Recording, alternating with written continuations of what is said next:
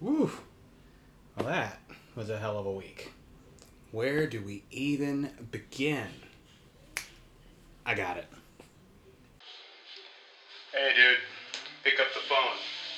I've got huge news. So, I'm over at Best Buy, right?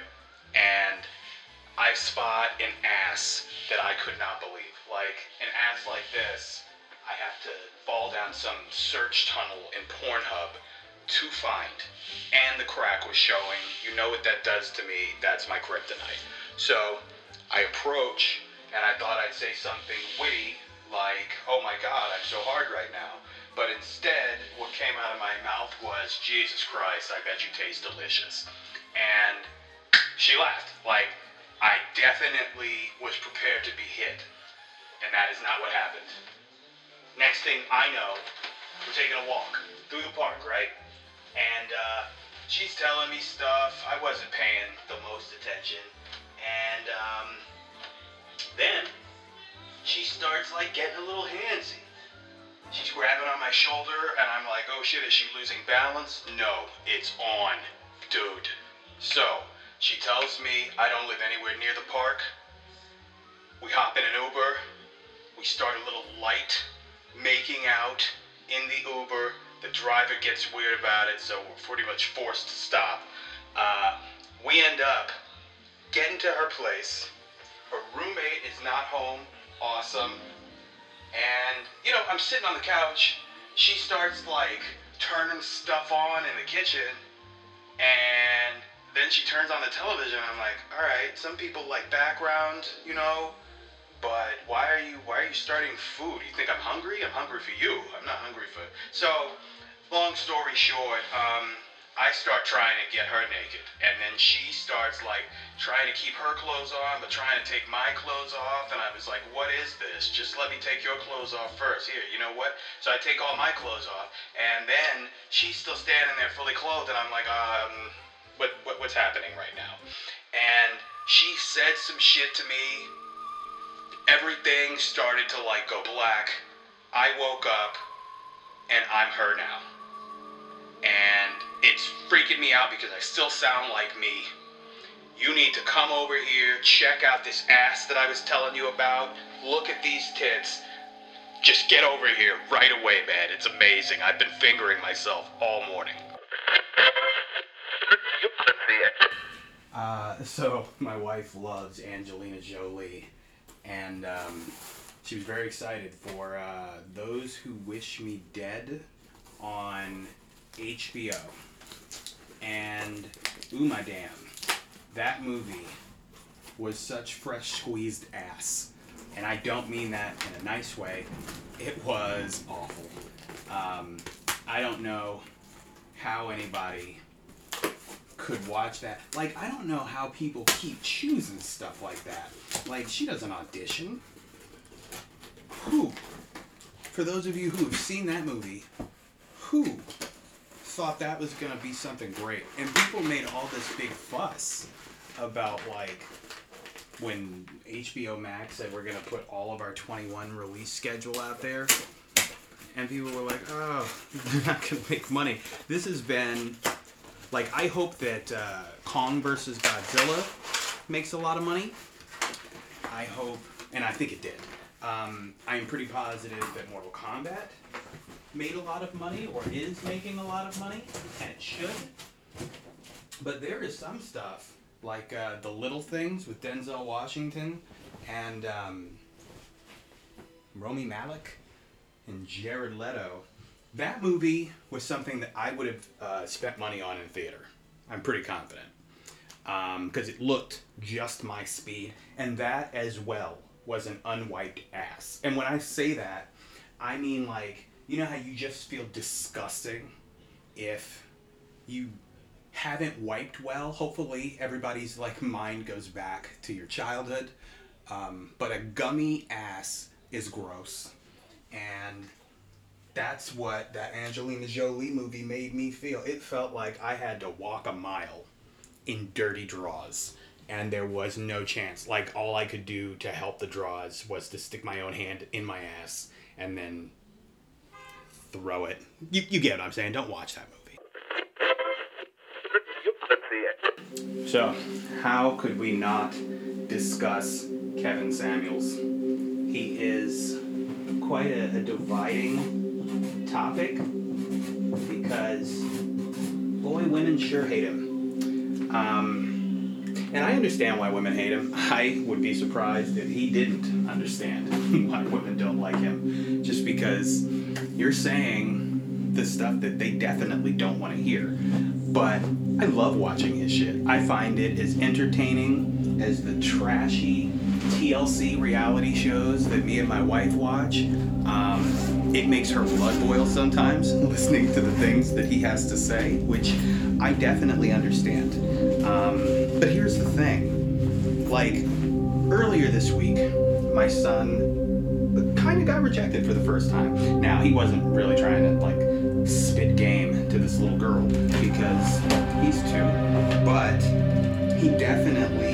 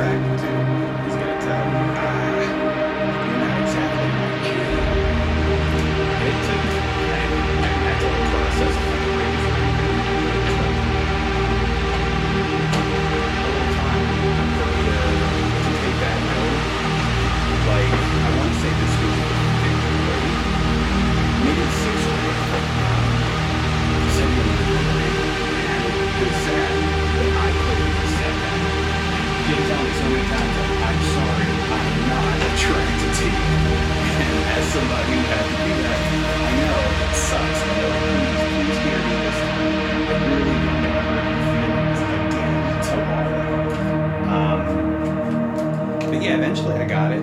Can't always get what you want. Some people are out of your league. And that's something that little me had to learn. And pretty much every little boy has to learn. Like, you, you don't always get what you want. But you'll never get it if you don't take a shot. So, now my son is there. But women, unless they are so physically, like, unattractive that the men are almost laughing in their faces. They don't really get that. And we are in a time, and I'll come right out and say, I I understand why women um, have the solidarity they do. Shit, that's like how black people, any um, marginalized group or uh, oppressed, will have or should have that kind of unity. Because if you don't have your back, who does? But the problem is every woman in the world can tell their best friend that they are beautiful. Go, sister, and all that shit, good for you. But just because you do it, and you've got your friend thinking that they are that shit, that does not mean that a man, assuming that this friend is heterosexual, that does not mean that a man is going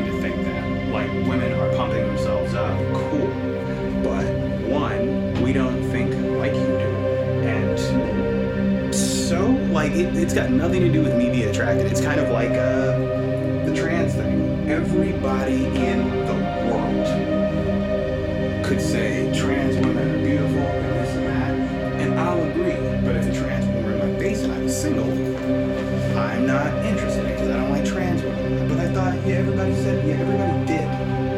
I didn't. And just because everybody thinks that you're fuckable doesn't mean that I have to fuck you. I just enjoy listening to his show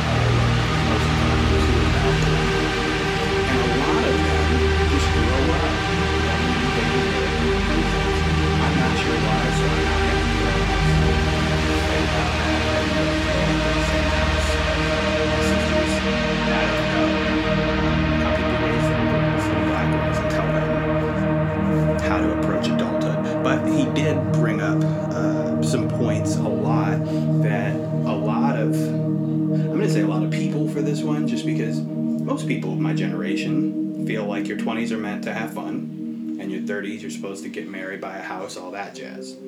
And he feels very opposite that. And he feels like I mean, he's throwing out statistics, and I, I think it's sad that one in four uh, black women will get married while the rest just like, you don't necessarily die alone, but if you're not married, that's how everybody sees it. Um, I mean, that's that's crazy. Maybe we should be getting married younger because his philosophy is like they get married later because they want to do this career stuff and whatnot. But what's weird about that is the contradiction because they don't get married early because they want to have a career, make a lot of money. But then a lot of them still say that once they get pregnant, they don't want to pay significant bills. So, what was the point of putting in all that work towards your career if you're not really planning to work ever again? It's okay to want dude to take care of you. It's okay for a man to want a woman to take care of him. It's less likely, but it's just it's, it's weird to me because it's almost like you did all that just to qualify for this dude. And his whole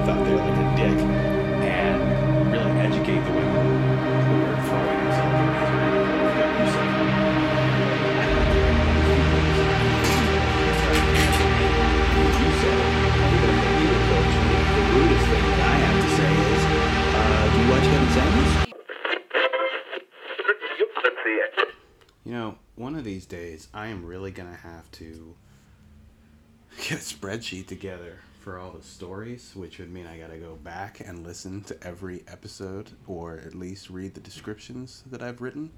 Um, but with that said, here's a fun one. So, I am on my way to a comedy show in Newark, New Jersey. Um, it's not that far. I've never been. Every story I've ever heard is bad. Uh, my mother one time like got a rental car and um, I think she was traveling for work, but she was in Newark and uh, she parked it in a parking lot over there and the whole car just got stripped. And that was her uh, first adult experience in Newark, New Jersey. But it was far more dangerous back then. So we're talking like four or five years ago. Um, I had never been to Newark at that point. Uh, I get there, I look around, and it's surprisingly clean because I expected it to just look like the slums. I expected Wild West, bullets flying past me. People had told me that it was um, safer than it used to be. So, I meet this dude, Jim, and uh, we're both on the show together getting a ride from uh, our friend Gordon. And so Jim and I are walking and talking. Jim's been to Newark many times, and he's like, "Oh yeah, it's not really that bad, you know." Um, especially when we're in the and I forget the name of the area, but let's call it the Ironsides for fun. Um, and I was like, "Oh, okay, cool." So we get outside and we're um, like looking around, waiting for a good spot for Gordon to pick us up. So we're looking around, and we uh, decide to cross the street from Newark Penn, and we're standing uh, over by this church. At least it looked like a church. It was either a church or a bank, but it had steps. Those will come into play shortly. So Jim's on the phone with uh, Gordon, and I see a fight happening right where we just were. But a fight is the wrong way to put it. I see a dude getting jumped by like what looks to be 20 people. And it's just a sea of dudes, and you can kind of see the one dude in the middle of it all who is standing somehow. And uh, so I'm watching, he's on the phone, because I love fights. And uh, I kind of give him the elbow, like, hey, fight across the street. So now he's watching, and he's telling Gordon where he can pick us up. So he's like, yeah, we're standing in front of this like bank or church. Um, when you get here, you'll know because there's a huge fight happening across the street. He was like, if you see a guy getting jumped, look across the street from that, and you'll see us at the stairs of this church. And uh, so he's still on the phone with Gordon because I think there's traffic. And the fight starts to break up. So everybody who was over there beating the shit out of that dude starts making their way because now the cops are coming. They start making their way across the street towards us.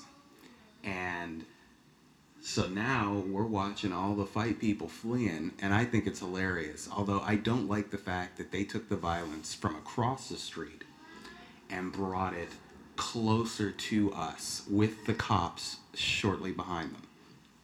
Um, and of course, I'm high.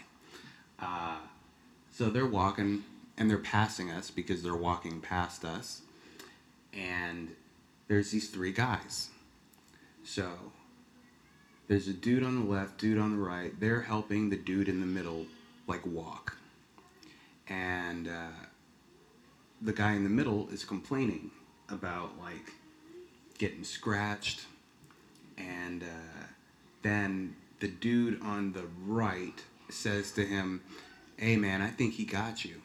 And he goes, Got me how? And then the dude on his, his left takes a look at his neck and goes, Yeah, dude, he got you. And then the dude just starts, like, he reaches up, touches his neck. It was kind of like a movie because that's when he realized he had been stabbed in his neck. And then he starts to collapse to the ground. And when he hit the ground, now he is a foot, maybe two, in front of Jim and I. Jim is still on the phone, and we're just both shocked watching this kid shake and convulse. And then he starts foaming at the mouth, and we're both like, what the fuck is going on? And that's when like the cops came over. Um, they're asking like what happened, and they're like, Keisha's boyfriend stabbed him. And they're like, wait a second, stabbed him where? Man, in his neck. Tisha's boyfriend, she stabbed, he stabbed him in his neck. So that's all that we kept hearing. And then finally, like, right after a couple of Tisha's boyfriend, um, Gordon arrives. And we get in the car, and uh, we're both just like, wow, that was some crazy shit and we're talking about it the whole drive over to the show. The show happens. It's a great show. A lot of laughter. It was fun. But I remember towards the end of the show, Jim and I are uh, sitting at the table. I think he had just gotten done, but I had gone a little earlier. And, um, you know, sometimes after a show, you kind of like to sit. I guess it's like when people have good sex and then they just kind of lie there in the wet, damp spot. So after a good set, we would like kind of sit there in the damp spot and soak in the good set that we had. And I looked at Jim and he looked at me, and then we were both just like, "You still thinking about that guy who died earlier?" Yup. And uh, then we like Googled it later. I could never find any details about what happened. Um, I feel very positive that that dude died based on what we saw. Um, I think Jim felt that way too the last time that I spoke to him about it because it's still something like we'll forever be bonded because of it. We don't have to talk for five years, but believe on year six when we meet each other. Hey man, you still thinking about it? Yeah, man, I looked it up too. There's nothing out there.